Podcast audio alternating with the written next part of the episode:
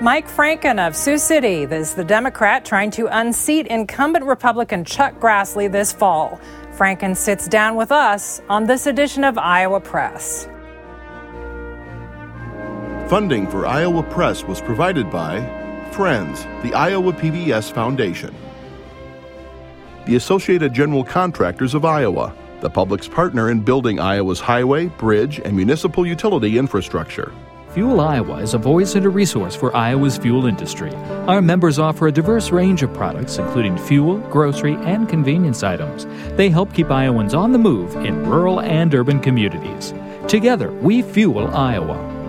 Small businesses are the backbone of Iowa's communities, and they are backed by Iowa banks. With advice, loans, and financial services, banks across Iowa are committed to showing small businesses the way to a stronger tomorrow. Learn more at iowabankers.com.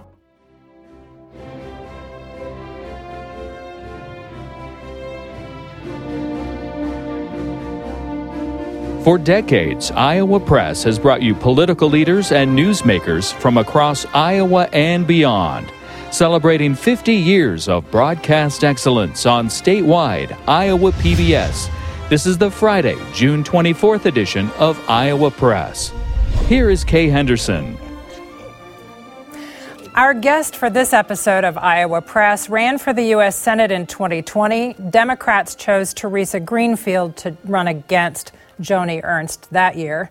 This year, Democrats gave him 55% of the vote in the primary and have chosen him to challenge Republican Senator Chuck Grassley. Congratulations on your victory. Thank you, Kay. Admiral Mike Franken, welcome to Iowa Press. Very pleased. Thank you. Also joining our conversation are Thomas Beaumont of the Associated Press and Erin Murphy of the Gazette in Cedar Rapids. Admiral Franken, during that primary campaign, your pitch to Iowa Democrats was you are the candidate who can beat Chuck Grassley. That was even on a bumper sticker uh, that your campaign employed. I, I can beat Chuck Grassley. You have that opportunity now. How do you do that? And, and, and specifically, I'm curious where other Democrats have failed in recent years. For example, Theresa Greenfield, sure. as Kay mentioned two years ago. Where are the votes for Mike Franken that weren't there for previous Iowa Democrats statewide? Well, the, the, the bumper sticker actually said, I believe. Now we're changing it to I can. The difference, I think, is, is another passage of six years. Uh, the, the, the, situation which is happening into the Supreme Court today, uh, the, I, I, believe the, the echo chamber that is Washington, D.C., the divisiveness, etc. And I'm a different candidate. Uh, this is an opportunity for Iowans, the first time in, in many election cycles where no outside entity has chosen uh, the candidate for the, for the Democratic Party. This is Iowa voters, both independents and Democrats, some Republicans perhaps, who said it's time for change. You look at the statewide map and, and back when Iowa Democrats won some of these statewide races, which hasn't happened, by the way, in a Senate or governor race since Tom Harkin in 2008 there were more blue counties than counties like Dubuque County, Wapello County, yeah. some of these other counties that Democrats used to win in Iowa. Are those the ones you're trying to get back, and, and how do you do that? Well, it's not. We're targeting some counties, indeed, but we have, in the course of, of running in the primary, we've had events in 50 some different counties, maybe 60. Uh, and we've stayed on TV long enough to, to have name recognition. In those counties that we weren't on TV, I didn't have the rain, uh, name recognition, and consequently, we didn't win. Um, Abby Finkenauer had a, had a better name recognition for, for all the good reasons that she was a fabulous candidate.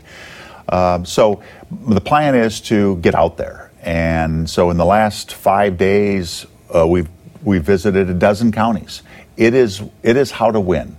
So we are not targeting Democratic uh, counties or Republican counties. We're, visit, we're visiting all.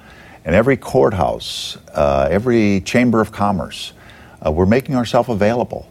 And I believe we have a better message. I believe I can answer the questions. And I don't have the legacy of Chuck Grassley, which has, I think, going to bedraggle him going forward.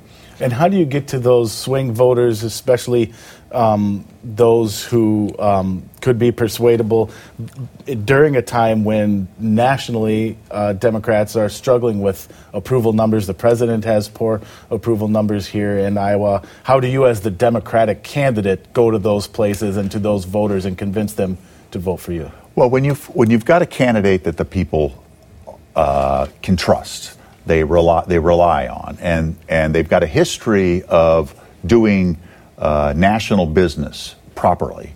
Um, and I think that's my moniker. Uh, they look past the party politics. This is a state where some counties went 20% for Barack Obama and four years later, 20% for Donald Trump. So there are swing voters, people who vote their conscience, vote their future, vote their, their what's best for their children. And I'm reliant on them to continue that, that, that legacy forward. And I think, uh, I think we'll get good traction. Admiral, I have to ask how do you compete with Chuck Grassley's millions when Democrats nationally, when the moneyed donors who are looking at competitive Senate races are looking at your race, considering it, weighing it, but have better opportunities perhaps now for Democrat pickups in the Senate in Wisconsin and now Missouri. Sure. Well, I, I, think that's true as it stands with the polls that were done before the primary. I think what we'll see when, when the Des Moines Register does a poll, or maybe Iowa PBS does a poll, some other entity outside from the candidates, we'll find out that there is a great opportunity in the state of Iowa. And I think with our, with our House, uh, House candidates in the U.S. House and those in the State House, we will have a lot of traction. For instance, I was called by a fella in, in Los Angeles out of the blue, and he has a, a lobbying company of 60 associates. And they sat around and they looked at all the other states Pennsylvania, Georgia, Texas, etc. And they said, you know what? Iowa. Iowa's the state that has the best opportunity to switch in an entire color, just like that. And we're investing in Iowa. We think that's the future. But it sounds as if you're saying you need a poll to convince more donors. I think we do. Uh, Kay, I, I, so to my sense is uh, we've been, you know, Iowa's slipping, and Iowa's not the state that it used to be. It's not that progressive uh, forward leaning state with a vibrant, uh, multifaceted economy and a great education base uh, and something that really cares for, a, for an increasing quality of life. We've slipped in that regard. And consequently, if you speak to people in Washington on, on this matter, they'll say we're a, we're a level two or three uh, race. We need to become a level one race. Our internal polling, both before the primary and uh, happening right now shows that we can beat Chuck Grassley and uh, with decent numbers. Tom? Let's cut to the news. Sure. Obviously, the U.S. Supreme Court, in overturning Roe, uh, brings abortion right to the fore as we knew it would before the election. Uh, you have endorsed codifying Roe, but doesn't the court's decision uh, effectively make that moot? And what next? I don't know regarding that, the initial question. Uh, I will say that I, I find it particularly alarming that the first thing the court does to really stake its mostly partisan perspective has to do with women. And I think the second thing they're going to end up doing is going after minority rights. And I believe this is going down a path pushing things to the state which is directly in line with the, what the Republicans have been working for for 30 years win local elections, win state elections, push things down to the state, and we can have our way. And we'll have those blue states and red states, and we'll have another confederacy of sorts. I think it's absolutely inimical to this nation. And this is just not going to go well. And of all the things to go after, after 50 some years, Roe, and here we are Chuck Grassley's legacy, and I'm so sorry for the state of Iowa, that in a, in a grand decades of service, it ends up being the person who really has given us this mostly partisan Supreme Court and has politicized it in the manner in which, in which they're showing now. But to be clear, uh, in, in the intervening weeks, you haven't thought what a federal role might be, knowing that overturning Roe was was perhaps likely? Well, I'm a science guy. I'm, a, I'm, I'm not a constitutional lawyer. I'm not entirely sure. I, I had a call in with a, a, the person of that ilk this morning to get that sense, and I shouldn't say on air what exactly how this is going to go, but I don't believe it's going to go well. And I believe this will be one more divisive issue. And I, I think the Republicans have definitely outplayed their hand. During the primary, you were against expanding the Supreme Court to something that Democrats have, some Democrats have wanted. Yeah. Does this change your mind at all on that? No, it doesn't. Um, although I, I, get a lot of encouragement to consider that, I do believe we should have a constitutional amendment that that uh, truncates a Supreme Court justice's tour. I mean, that's just common sense. Uh, and whether it's 12 years, it's 18 years, something to that effect, we shouldn't have people in for longevity for, for such a long periods. And mostly every two years or so, where a president can choose a new uh, a justice, pl- un- depoliticizes it so much so that there's not this gaming of retirements. It's just not good for us all. Something else we want to ask you about that happened this week, and depending on when folks are watching this, may already be passed by both the House and Senate, and maybe even to President Biden's desk, is legislation that was designed to address recent mass shootings, includes some modest gun control measures, some school safety measures, some mental health care measures. Uh, your opponent, uh, Chuck Grassley, voted against that. Um, but if you look at what has happened in Iowa and the state legislature here, obviously with Republican control, gun regulations have loosened in, in recent years. So was Chuck Grassley, was he not just voting his constituents in, in that case? Well, if, if he was, he should say that. He instead makes an excuse that he not enough time, thinks due process, etc. Doesn't really make a statement pro or against gun rights. Uh, it's interesting that I see as a military person that having defended democracy, I see this basic tenet of democracy where the state holds governance and over, or the, the federal government holds holds governance over the states to be crippled in the manner in which the Supreme Court's doing, and Chuck Grassley's part of this. It's unfortunate. And interesting about guns is I can think of no other uh, example than if it's if hail is damaging your crops, more hail is going to be a good thing, or flooding is damaging your farm, more flooding is going to be a good thing. So flooding the market with guns, irresponsible gun ownership, that's the key. And no one's going to gunsplain me on firearms ever. And uh, I wish they would have called me as a, as a witness because it's an odd thing in America today where school children's biggest threat are firearms. And having been responsible for areas in the, in the world, Somalia, Yemen, elsewhere, it's just interesting that here in America we hold that distinction. And it's really unfortunate because what the Supreme Court just did will make that worse. And so, despite that, I also wanted to ask you about during the primary, you didn't go so far as embracing a ban on AR 15 or similarly styled uh, uh, assault weapons, whatever, whatever, term you choose to use for those types of guns. Why is that? Why, why, why, especially you know, when people make the case that that exact type of gun is what's always used in these mass shootings, especially at schools. Why not get those? Well, it's not always used. I mean, sometimes uh, a nine millimeter fire uh, handgun is used. For example, the, um, um, the, the dance club in Florida um, and other ones. Uh, there's AK-47s. There's all sorts of der- derivations, Tech nines, nine millimeter, uh, rapid fire, semi-automatic uh, pistols, etc. Um, you've got to be very careful with this.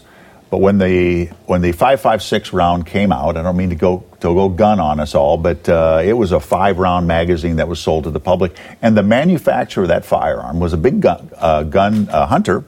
He never hunted with that firearm. It wasn't designed. It's designed to. It's designed for people to shoot other people. It's not designed for a hunting rifle. It's odd. I, it shows the pardon the expression, but it's true the ignorance of the Iowa Republicans in the State House to make that a firearm used for deer hunting this year. It's ignorance. And, um, and shame on them for doing that because it's just not, it's just not good for hunting in general. Um, I can go on and on on this topic. And I believe I would be the level voice regarding the types of firearms. Be careful with that. You're treating a symptom the biggest pro- the biggest thing is treat the ailment, and that is irresponsible individuals with firearms. So how do that's you do that? what a nation. Well, there's various ways. Uh, the military has, for decades, congressionally mandated, sold firearms to private citizens. And we do, and we do that through a five-step process to ensure that they're of sound mind, sound body, and are well scripted with what to do with a firearm, and schooled, and how to store it and clear it, and, and how it should stay away from children, etc. And to the best of my knowledge, never has one of those firearms been used for a mass shooting because we, we sell them to responsible individuals. There's other things you can do by typecasting, uh, fingerprinting a firearm from a ballistics perspective and tracking it through its life. These are the things we should do. And then address the types of firearms and magazine size and, and, and, and a host of other things. We can do this. And as a society, we owe it to society to fix this. Uh, you describe your, your career in the military as having defended democracy. I would have to think the, the recent January 6th hearings uh, might, might prompt some, some feelings in you. And I wanted to know if you expected to use uh, Senator Grassley's at times reticence in saying that Joe Biden won the election, if you expect to use that as a campaign issue, and if you think that that is something that can inspire voters who may not be, uh, you know, uh, motivated to vote in the midterm sure. to to not just vote, but vote for you? Well, I don't believe I'm much different from any Iowan who wants to ensure that we come clean if we think a transgression occurred. And everybody involved needs to come clean. What happened? Why was it? What, what, what occurred? What do you mean, Senator Grassley, that you thought Vice President Pence wasn't going to be there and you would be President pro tem? What did you really mean by that? And how would you have ruled on the matters before you?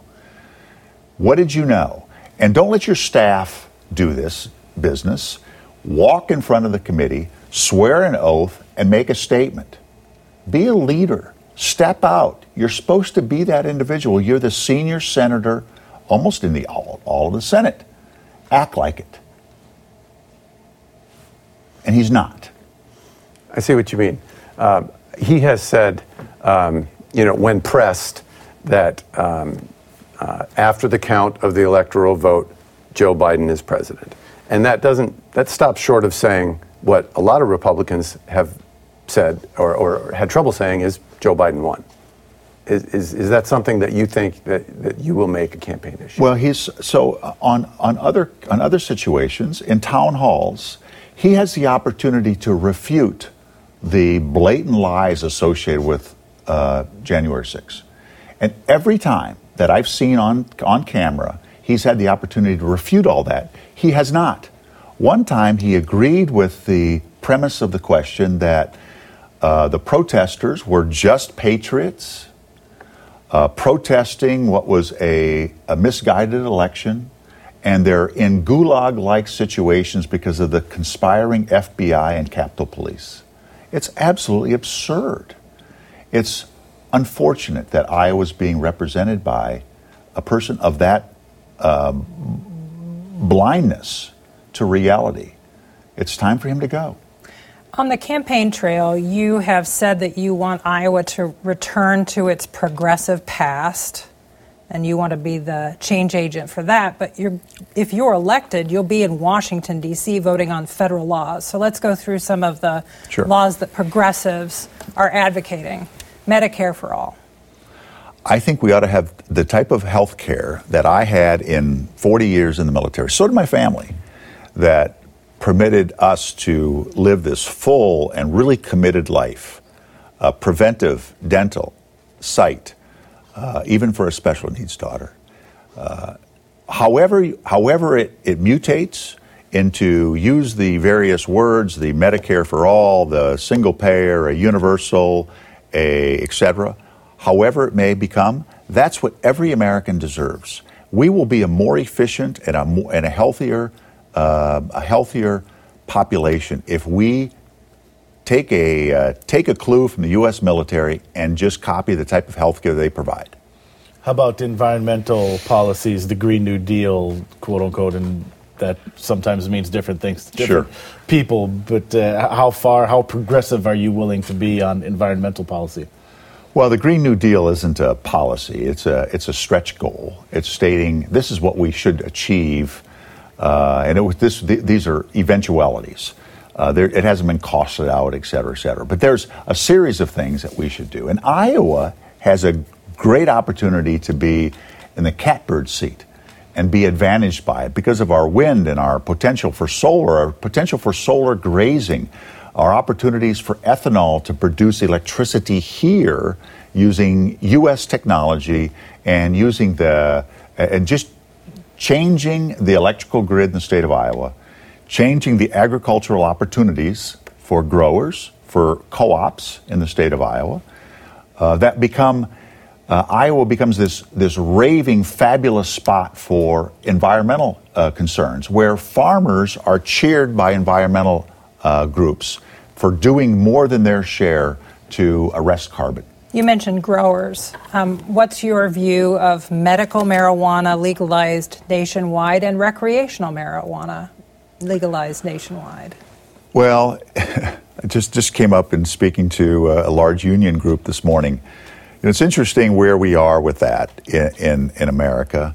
Uh, I I view the, uh, the the medicinal use of marijuana and the recreational use, controlled much like we do with alcohol, to be absolutely fine and well overdue. And we should have the federal statutes pl- put in place where money, revenue generated by taxing uh, uh, THC uh, is used for interstate commerce, um, just like we it would for any for any for anything else. So I have no issues whatsoever whatsoever with that, and it's overdue.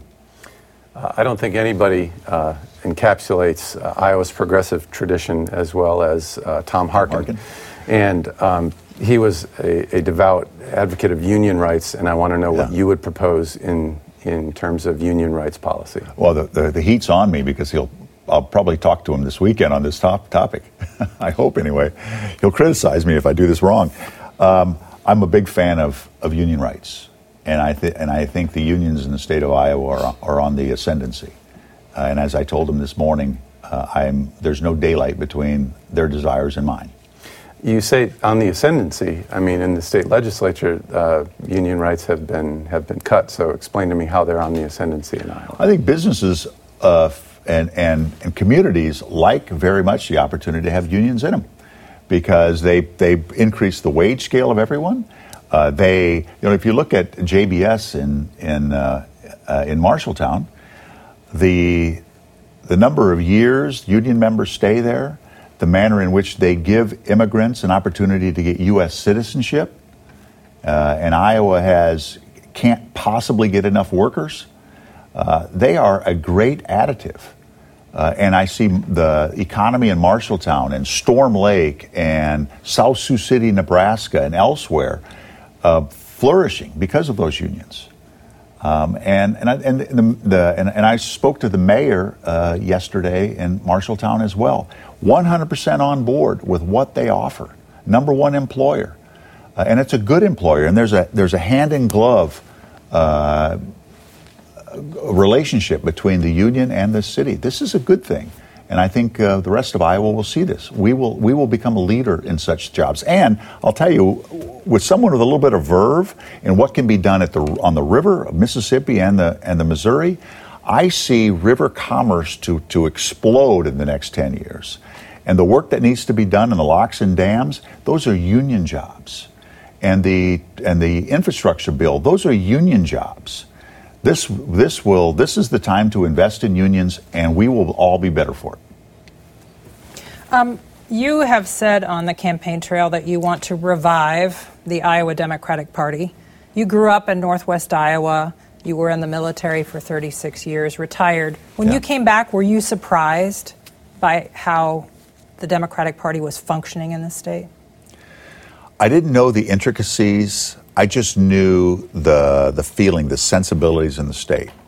Uh, so I didn't just suddenly come back after a long absence. as my wife would say, oh, great, we're going back to Iowa. Or, or, or great, we got a four day weekend. Where are we going in Iowa this time? Because this is where we always came back. My parents, my, my siblings, we come from a big family. It's where we always came back. So I saw these, these periodic touchstones multiple times every year, certainly during uh, Christmas if I was not on deployment. Uh, so I saw the change in the state of Iowa, mostly working on the, the Fox News constant drumbeat, and that just people just talk differently. They talk differently at church. Uh, the people became more right wing. Uh, I would like to, you know, Iowa. That's not Iowa's legacy. Iowa's a state that that looked at gay marriage way before the rest of, this, of the United States did. We looked at where women can become members of the bar, where women can go to college. This is, this is Iowa's legacy. This isn't, uh, you know, as and I and the Republicans attack me that oh I want to suddenly become more like California. No, no, no. We used to be far more leaning forward with such matters than states like California. And I need to lean forward and say we are out of time oh. on this edition of Iowa Press. Thank you very much for Thank joining you. us Thank today. you, Kay. My pleasure. You can watch every episode of Iowa Press at iowapbs.org. For everyone here at the network, thanks for watching.